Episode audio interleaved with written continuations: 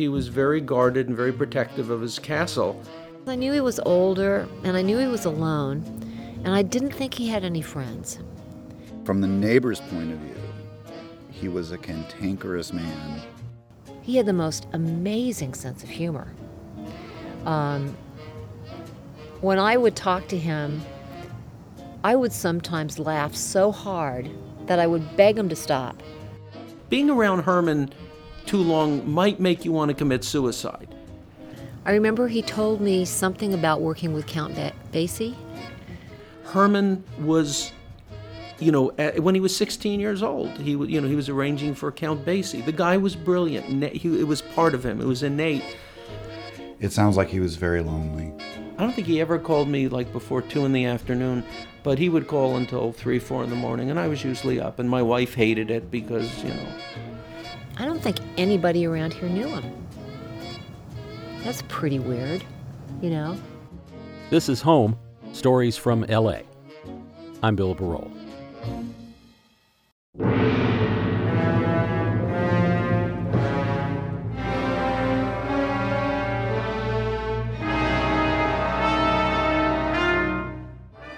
This is a story about the golden age of Hollywood and after, and a minor player who should have been major. About love, loss, and loneliness, and a house that became a home, and then just a house, and then, again, a home. Um, and here, of course, is the original designs and Corian Rodwell. Where is it? Usually it lists Stein everywhere. Um, Mr. Mr. and Mrs. Herman Stein, Amesbury, Los Angeles. I don't know what 12D is. It must be the lot number. This is Mark Knowles. He's the third occupant of the Stein house, after Herman and Anita Stein, who built it in 1961. Mark and his husband, Mark Perry, bought the house in a probate sale in 2008, a year after Herman Stein's death at 91, from congestive heart failure. Mark's showing me down the house's long central hallway. It's lined with one sheets from movies, mostly monster movies, mostly from Universal, for which Herman Stein wrote the music in the 1950s. These are all the posters that I was able to find.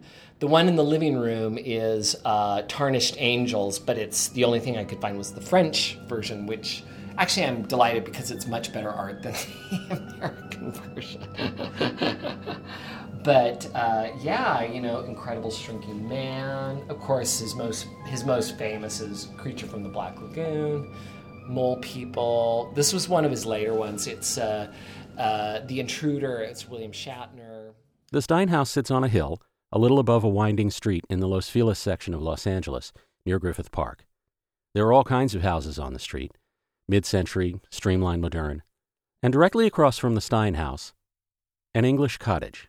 My name is Suzanne Flynn, and I live part time in Los Angeles and part time in Virginia.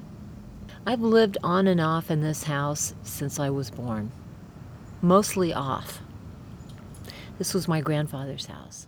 Suzanne's grandfather was Victor Milner, a well known cinematographer who went back to the silent era and later shot, among many other pictures, The Palm Beach Story and The Lady Eve for Preston Sturges. She visited the house all through her childhood. When her grandparents died, her parents took it over, and in 1995, after her parents died, Suzanne inherited it. She still remembers the first time she became aware of the house on the hill across the street. It would have been about 1961. I remember being a little kid, maybe mm, 10, 8 or 10. And my parents would send me out here to visit my grandparents. And I would sleep in that room right up there. And um, they had a little cot in that room. And I would look out, and they were building, the, I believe at that time, they were building those houses. And I remembered thinking how cool they were because they were modern. And you know, this house is not. And I kept thinking how how sad it was my grandparents had this old-fashioned house when there was this really cool place up on the hill. Decades went by. Suzanne split her time between the east and west coasts. One day, As best she can recall, it was around 2002. She saw the old man from across the street coming down his driveway in a long old car. He said something to her. She can't remember what now, but she does remember. It was funny and charming. And she thought, I'd like to get to know this guy better. So she got his number and invited him over for dinner. He declined, politely. But they did start talking on the phone, sometimes at very odd hours. Many of the times that I was living here, I didn't sleep well at night. And my office is up in that loft there, so when the light's on, he could see it. Or he could see it from some of the other rooms.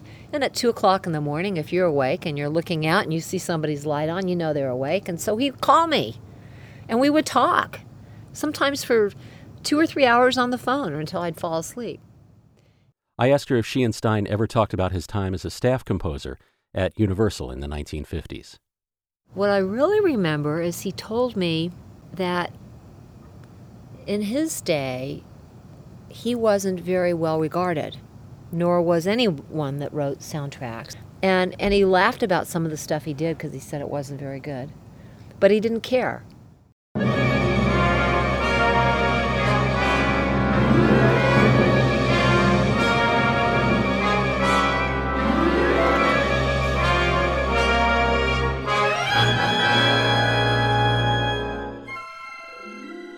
He was so bitter.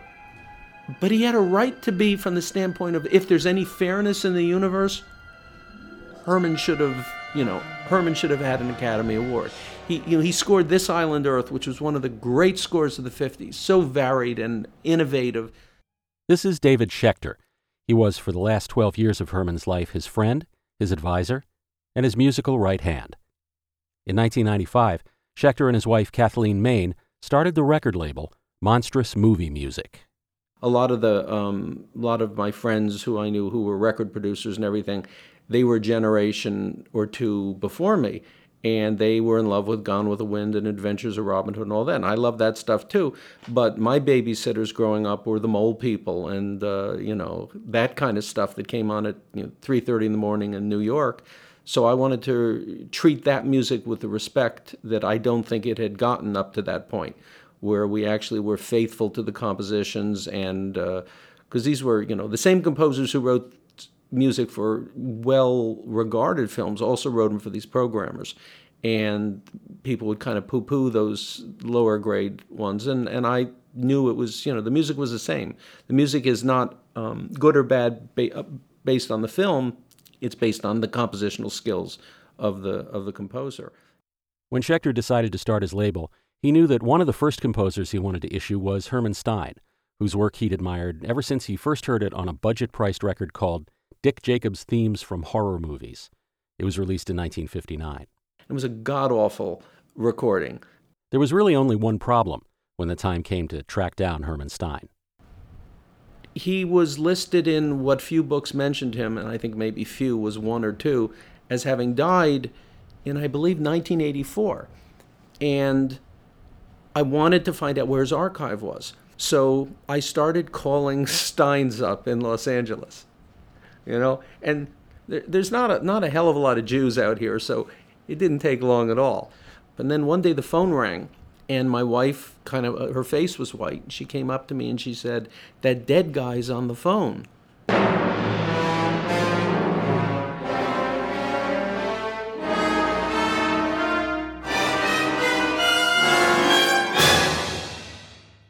Herman Stein was born in Philadelphia in 1915. He was a prodigy who started playing piano when he was three and was performing in public at six. As a teenager, he taught himself orchestration by studying scores in the reading room at the Free Library of Philadelphia. He moved to Los Angeles in 1948, got married to Anita Shervin, another transplanted Philadelphian who was a violist with the LA Philharmonic, and went to composer Mario Castelnuovo Tedesco to study composition. Castelnuovo Tedesco gave him a sort of entrance exam, showing him a theme and telling him to write nine variations on it. Stein came back with 37. There's nothing I can teach you, Castelnuovo Tedesco told him, and he and Stein were friends for the rest of his life. By the time Stein signed on at Universal in 1951, it was a good moment for homegrown composers. Film music was moving out beyond the romantic sound of the European emigres who had dominated the scene in the 30s and 40s and toward a more American sound, inflected with modernism. Less Vienna, more Flatbush. That sound was a natural fit for the monster movies that were Universal's bread and butter in the 50s, and Stein, along with fellow staff composers Henry Mancini, Hans Salter, and Frank Skinner, contributed to some of the decade's most memorably scary pictures, including Creature from the Black Lagoon, The Mole People, It Came from Outer Space, and This Island Earth. Stein was a natural for it.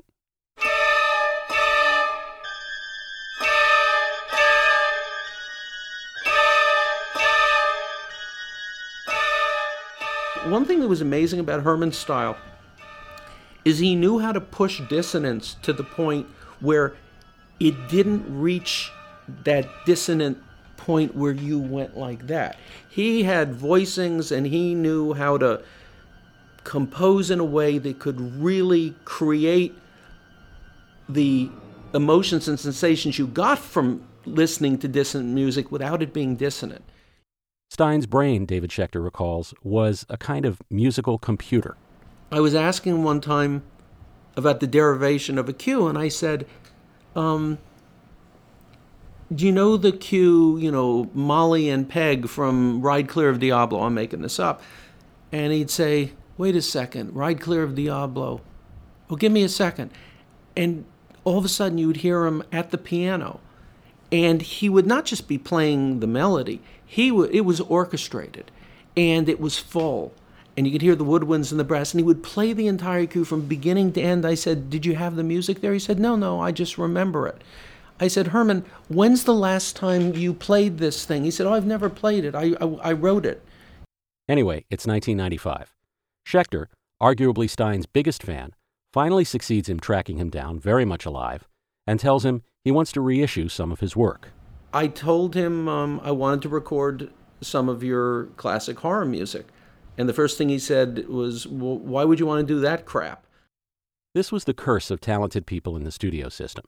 Writers and actors suffered from it too an inborn sense of illegitimacy, of inadequacy. They all thought they could be Beethoven, except they didn't have the talent.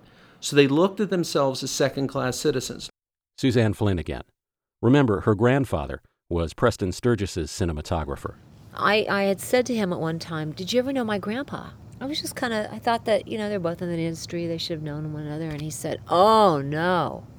I would never even think to talk to your grandfather. Because your grandfather was this real uh, impressive la di da guy, and I was just this little nothing person. Stein may have come to Hollywood already thinking it was a step down, or back. He once told Suzanne Flynn, I went from being a serious musician to doing these movie things. But the studio sure didn't help. Now, the thing about Herman was uh, he was cursed because he was working for Universal International. And Universal International had a music department run by Joseph Gershenson. And he would juggle around composers so that uh, under, the, under the guise that uh, we have so many things to do, we got to get Herman off this picture and let's bring these other two people in to do it. Sometimes he would go in and he would record, I guess record, or whatever it was one did, or he did. Uh, and he would spend the whole day and he'd go from one place and then he'd go do a whole nother one and then he'd go back to the first one. It was all pretty, um, it wasn't well organized. No, it would. He moved the composers around so there would be two or three composers, and the unwritten rule was you couldn't give credit to two or three composers. So music supervision by Joe Gershenson would be the only credit there. So Herman labored for that studio for about seven, eight years, and probably got about five credits.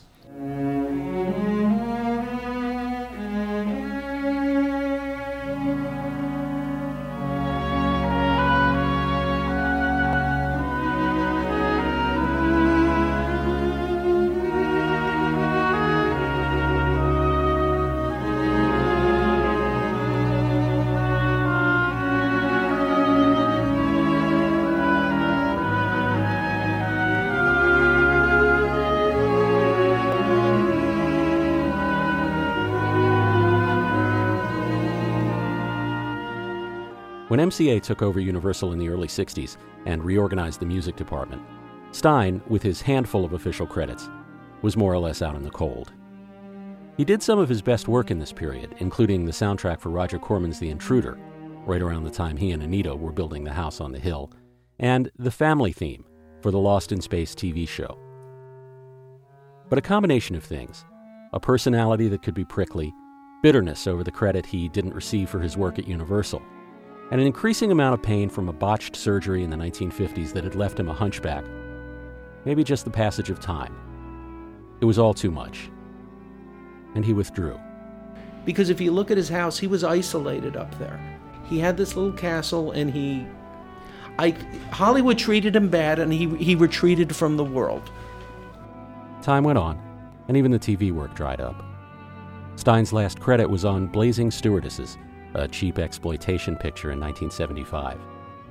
And it was Herman and Anita in their house on the hill.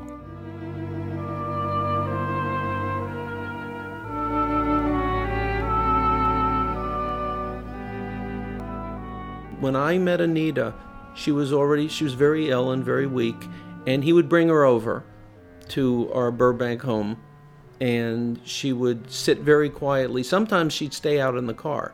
And whether it was because Herman didn't want her to, to leave the car or or what, um, I don't know, but she was very sweet. Mark Perry moved in up the street in 1999. By that time, Herman had something of a reputation around the neighborhood as a crank. There is a large vacant lot next door to the property, and there is a shared driveway between the two houses that were built by the same architect, one of them being Herman Stein's house. And they wanted to build on the vacant lot, they wanted to extend the driveway. And he absolutely refused and fought it tooth and nail because he did not want to have any kind of construction, trucks, or anything that might block an ambulance's access to get to his wife. This was a man who was so in love with his wife. And when I met him, she was dead. And I don't know how long she had been dead, but the clearest impression I got was he loved her more than anything and anyone, and she was the love of his life. She was his muse. He loved her, and he talked about her all the time. After, I don't know if you know this, but after Anita died, Herman would never sleep in that bed, and as far as I know, he never changed the sheets. He just left them there, and he slept, I think, on the couch in the living room or something like that. It was like, I know, like the shrine. You, you can say, yeah, when, when Anita died, Herman died, but Herman was going to die anyway. He was in bad shape.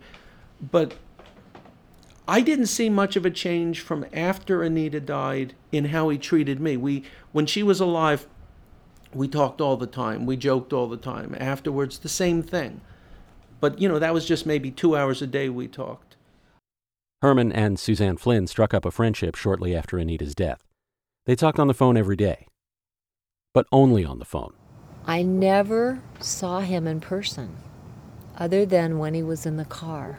He implied that the house was a real mess, and it really was terrible, and he didn't want anyone to see it and that was that was usually what he said.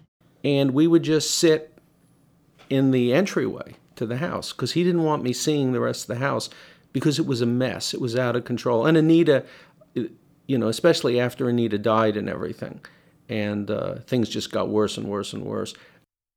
Herman died in March of 2007. There was no funeral. The estate was a mess and the house went into probate.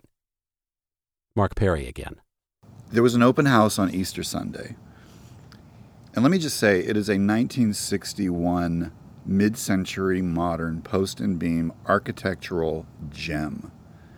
Uh, he built the house. It's the Herman Stein house. All of the plans for the house say the Herman Stein house. He and Anita built the house to their own specifications. The open house was on an Easter Sunday in 2008. And when I walked in, it was like a cocktail party. I'd never seen so many people at an open house, but people were walking through and talking about tearing down walls and moving things and saying it was a tear down. And I thought, they're insane. The kitchen is 1961. The original uh, dishwasher was there. And when we opened it, there was still a period 1961 sample pack of Cascade dishwashing liquid it had never been used. They had never used the dishwasher. Mark Knowles. When we were uh, doing the first, after we, we made the first offer, and we well we were going through the house like they give you you know we tour it and then we we talk about making an offer. I was alone in the living room in the only chair that was original that was still in the house. And i made a promise to herman stein that if he helped us get this house i would not change a thing The probate judge accepted Mark and Mark's offer over ones from a young married couple and a developer who came to court with, literally, a suitcase full of cash. Shortly after the sale closed, they were talking to a neighbor who lived across the shared driveway from the Stein house. And he told them a story. He told us that after Herman died, he was with the people who went into the house to clear it out. And um, that it was a hoarder situation, that there was a lot of stuff that he had accumulated. And um, there is a mirrored dressing room, very feminine, off of the master bath. And in the wall is a mirror that if you press on it, it's a spring catch and it opens. And there's a walk in closet inside. And according to David, when they went into the house, the mirror door had been sealed with several strips of silver duct tape. and they didn't they didn't know that there was a closet they didn't understand why the closet had they thought maybe the mirror had come off and he had just you know You wouldn't necess- jerry rigged it Right, you wouldn't necessarily know that it was a door taped the way it was. And he said that when that was all peeled away and they opened the closet and discovered that it was a closet, it contained all of his wife's clothes, possessions, everything. and he just sealed it up like a tomb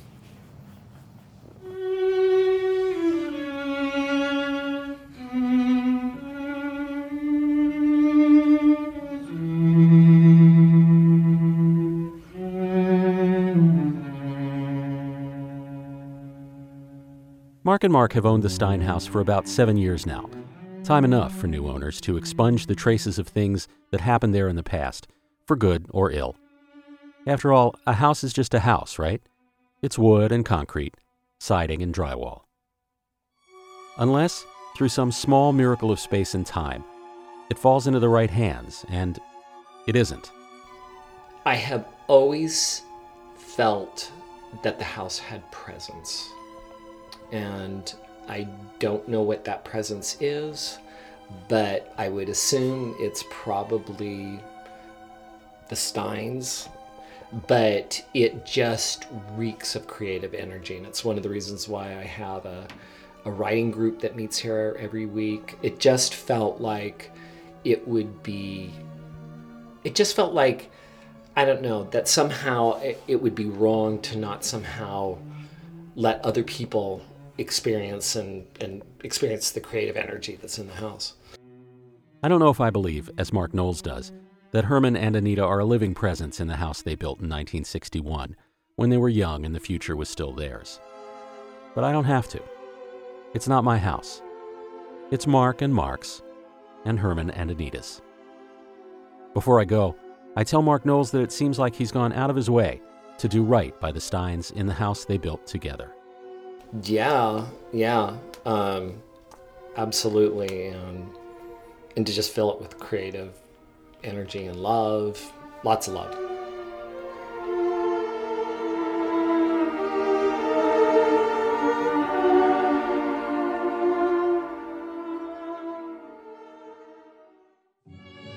David Herman again. I hate to leave any clear space on your tape. It's 120 now. Uh, I just want to you, I forgot to mention it today. Friday's completely clear. I'm at your entire garbage disposal. Everything will be just fine. I hope you're doing well where you are there and impressing the populace and the peasants and making a million dollars a day, at least. Okay, I'll let you go. I promise I'll take up any more space in your tape unless I hit the lottery, in which case you'll never hear from me again. God bless you all. Bye bye.